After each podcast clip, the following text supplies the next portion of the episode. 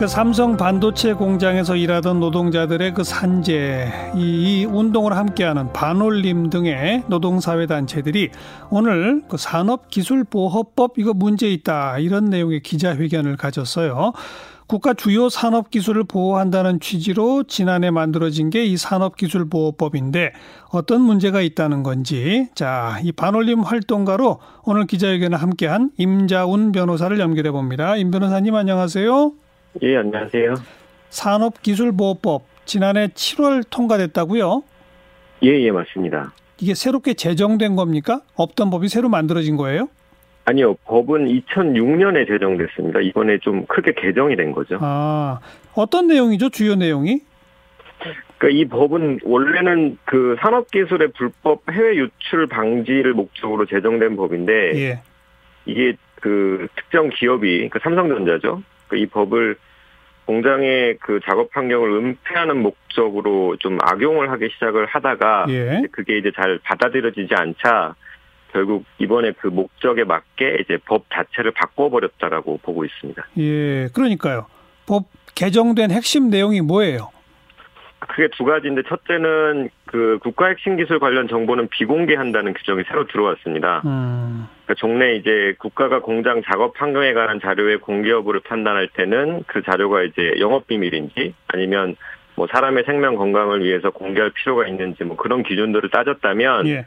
이번 법 개정으로 인해서는 그 정보가 국가 핵심 기술과 관련이 있는 정보냐 네. 이것만 판단해서 관련성 인정되면 이제 비공개해도 좋다 이게 예. 이제 이번 규정이고요. 예. 또 하나는 이제 적법하게 제공받은 정보를 그 제공받은 목적 외로 사용 금지하면 처벌하겠다 예. 이런 규정인데 이것은 결국에는 그 사업장의 노동 환경에 대한 어떤 공익적 문제 제기를 좀 예. 크게 제약할 수 있는 법이다라고 보고 있습니다. 예. 우선 첫 번째, 국가 핵심 기술 관련 정보면 비공개해도 된다?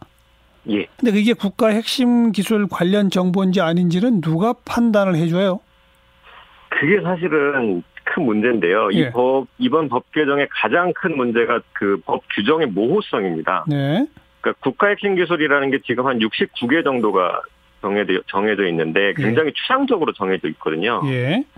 그러면은 그 기술과의 관련성은 그럼 누가 판단하느냐? 예. 그 관련성의 판단 기준은 무엇이냐? 이것이 드러나 있지 않아요. 예. 그래서 결국에는 이게 최종적으로 법원에서 다시 그 관련성을 다투기 전까지는 뭐 기업의 입김이 강하게 작용할 것이고 어, 아니면 이제 공공기관의 자의적 해석이 가능한 부분이라고 보고 있는. 밑에 시행령에서도 구체적으로 명시를 안 했어요?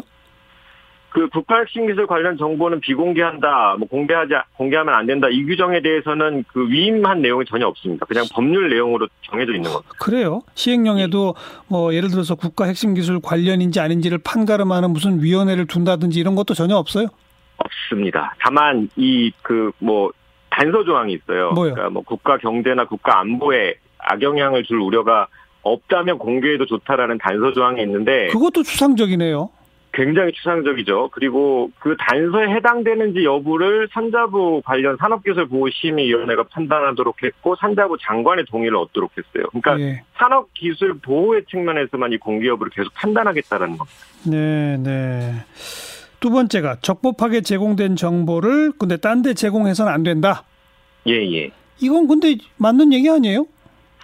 그러니까 이게 이런 거야말로 해외 유출 방지하는 차원에서 만들어진 거라고 볼 수 있지 않나요? 예, 그렇게 해석하시는 분도 있는데요. 네. 이번에 그 14조 8호가 들어오기 전까지도 이 산업기술 침해 행위에 대한 처벌 규정은 있었어요. 근데 어떤 행위들을 처벌했냐면 예, 부정한 방법으로 취득한 정보나 부정한 이익을 목적으로 유출하는 경우 예, 혹은 뭐 외국에서 사용할 목적의 어떤 사용 공개 이것만을 이제 처벌 대상으로 삼았다면 예, 이번에는 그뭐 판결 등을 통해서 적법한 경로로 취득한 정보를 하더라도 그 제공받은 목적 외로만 사용 공개하면 그걸 처벌하겠다라는 거거든요. 예. 지금 이 규정 자체도 굉장히 모호합니다. 예. 굉장히 모호하고 정보를 제공받은 목적이라는 것이 특정되지 않는 경우도 있어요.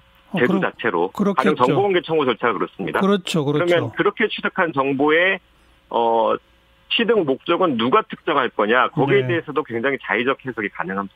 네. 글쎄요. 두 가지가 다 상당히 좀 추상적이고 자의적 해석이 가능한 조항들이 새롭게 신설됐다 이거로군요. 예 맞습니다. 그런데 지금 주장하시는 바는 이 삼성 반도체 공장 노동자들의 산재 여부 가리기 위해서 지속적으로 정보 공개를 요청해 왔지 않습니까? 예, 맞습니다. 작업 환경 보고서 같은 정보를 알아야 이게 산재인지 아닌지 다투어 보고 입증할 수 있으니까 정보 공개를 요청하신 거겠죠. 예. 근데 요 와중에 법안이 바뀐 거라고요? 예, 그게 참, 그니까 이 삼성의 그 작업 환경 은폐 논란은 굉장히 오래됐고, 예. 근데 과거에는 삼성이 주로 영업 비밀 주장을 했습니다. 예. 근데 언젠가부터 이제 국가 핵심 기술이라는 그 주장을 새롭게 하기 시작을 했는데, 예. 그 주장이 요지는 그런 거죠. 자신들의 반도체 공장이 국가 핵심 기술을 보유하고 있기 때문에 그 공장에 관한 모든 자료는 국가 핵심 기술 자- 관련 자료이고, 예. 따라서 공개되어서는 안 된다는 주장인데, 예. 이게 법률적으로 틀린 주장이었어요.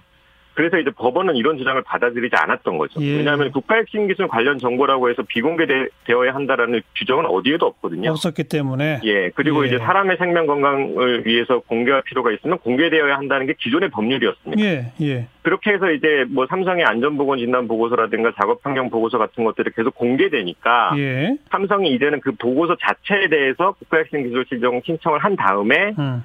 그 산자부의 그 신청 산자부가 그 신청을 받아들이자마자 이 관련 법안들을 발의하기 시작을 한 거죠. 예. 예. 그래서 최종적으로 작년 8월에 이제 가결된 이 법의 내용을 보면 이제까지 소송에서 삼성이 법률적인 근거 없이 그냥 일방적으로 해왔던 주장 내용들이 고스란히 법률로 들어왔다고 보면 됩니다. 아, 이 법이 있기 이전에 소송에서 삼성을 대리한 변호인단이 폈던 논리가 이건 국가 핵심 기술이고 국가 핵심 관련 기술과 관련된 정보이므로 공개할 수 없습니다라는 논리를 폈다 이거 말이죠. 맞습니다. 그리고 그이 문장이 법- 그대로 예, 새로운 법조항으로 들어갔다. 예, 예, 맞습니다. 아, 예, 그리고 이제 소송 중에 지금도 관련 소송이 계속되고 있거든요. 예. 소송 중에 이제 이 법률이 이렇게 만들어지니까 예, 이제는 그 법률 내용을 새롭게 주장을 하면서 예. 봐라 이 사건 공개 그 보고서 공개 논란이 입법적으로 최근 해결됐다 이런 주장도 했죠. 예. 근데 이 법이 통과될 때 뭐 찬반 논란도 별로 없었다면서요? 없었더라고요. 지금 제가 자료를 보니까 206명 찬성, 반대가 제로예요. 맞아요? 예, 예, 맞습니다. 왜 그랬을까요? 그 당시가 이제 일본과의 그 무역 분쟁이 한창일 때였고, 예. 어, 산업 기술을 보호한다, 뭐 국가 핵심 기술을 유출했을 때 강하게 처벌한다, 이런 그, 이러한 취지만 강조됐던 것 같아요. 예. 그래서 이 법에 찬성한 그 206명의 국회의원들 중에는 지금까지 이제 뭐 삼성의 노동인권 문제에 대해서 좀 공감해 왔던 국회의원들도 있었는데 예, 그분들까지 예. 다 찬성을 했더라고요. 예. 그래서 나중에 이제 이유를 물어보니 예. 뭐 그런 내용 그런 문제가 있는지 전혀 몰랐다라는 답변들이 들어왔습니다. 몰랐다. 예. 아. 이 법이 아직은 시행되고 있지 않죠. 2월 21일 날 시행될 예정입니다. 2월 21일부터. 예. 앞으로 어떻게 대응하실랍니까? 아직까지도 이 법의 그 심각한 문제를 잘 모르시는 분들이 많아서 계속 알리는 활동을 할 것이고요. 예. 뭐 국회에서 토론회도 계획 중이고, 어, 당장 이제 헌법재판소로 달려가서 이 음. 법률이 그 취소되어야 된다, 예. 위헌이다라는 예. 주장, 헌법 소송을 할 계획입니다. 어떤 의미에서 이건 위헌이죠? 위헌 소지가 있죠? 일단 지금 말씀드린 내용만으로도 알 권리, 음. 뭐 표현의 자유, 그 다음에 이제 생명권, 건강권에 대한 굉장히 심각한 침해가 이루어지고 있고, 예. 그 헌법, 그러니까 뭐 법치주의 원리에 따라서 기본권을 제한할 때는 명확한 법률에 따라서 제한을 해야 되거든요. 예, 예. 근데 앞서 말씀드린 것처럼 굉장히 모호하기 때문에 그렇죠. 어, 공공기관이 자의적으로 해석할 수 있다. 그럼 그 자체로서 이거는 국민의 기본권을 심각하게 침해한다라는 예. 주장이 가능할 것 같습니다. 그리고 국가 핵심 기술에 관련된 정보라면 비공개할 수 있다. 따라서 정보 공개 요청 받은 공공기관이 마음대로 판단하면 번번이 소송으로 가게끔 만드는 그런 문제도 있네요. 그렇습니다. 이게 애매하고 추상적 법조항을 두게 되면 항상 그런 문제가 생기는 거 아니겠습니까? 예, 그렇습니다. 어떻게 생각하세요? 반올림 활동하시면서 그동안 산재 인정받은 경우들 꽤 있지 않습니까? 예, 그렇죠. 그때 이제 삼성 측에서 정보 공개 청구 등등으로 작업 환경 보고서 같은 거 받아가지고 그 자료를 근거로 인정받았잖아요. 예, 맞습니다. 그 자료들이 정말 우리 국가 안전이나 뭐 경제 발전에 큰 위해가 될 정도의 기밀 자료인가요? 결코 그렇게 생각하지 않고요. 이것은 공장에서 어떤 물질이 노출될 수 있느냐, 어. 그다음에 얼마나 실제로 노출됐고 회사가 그런 유해 요인 노- 노출 관리를 제대로 하고 있느냐를 예. 알수 있는 자료들이었습니다. 예, 예. 그 자료들 중에 뭐 그 국가 경제에 심각한 영향을 미칠 정도의 어떤 예민한 생산 기술 정보가 들어 있다. 저희는 그렇게 보고 있지 않습니다. 어떤 유해 물질이 있는가 정도의 자료였다. 예, 맞습니다. 그 유해 물질을 알면 반도체를 더 잘 만들 수 있는 뭐 이런 게 있나요? 일본이나 이런 데서 알면? 그러니까 사실은 반도체도 결국 사람이 만드는 거고 네. 예, 사람의 생명 건강을 같이 고려하면서 반도체 생산 기술도 발전해야 되는데 그렇다면 뭐 유해성을 계속 따져가면서 물질을 취급할지 어떻게 취급할지를 판단해야겠죠. 네, 네. 근데 그거는 그 인간의 건강하고 경제 발전하고 국가 안보하고 다 엮여 있는 문제이긴 하지만 뭐가 우선이 돼야 되는 거예요?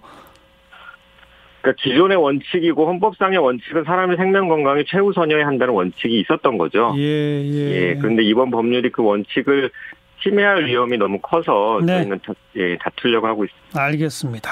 오늘 일단 여기까지 말씀 듣죠. 고맙습니다. 감사합니다. 반올림의 활동가 임자운 변호사였어요.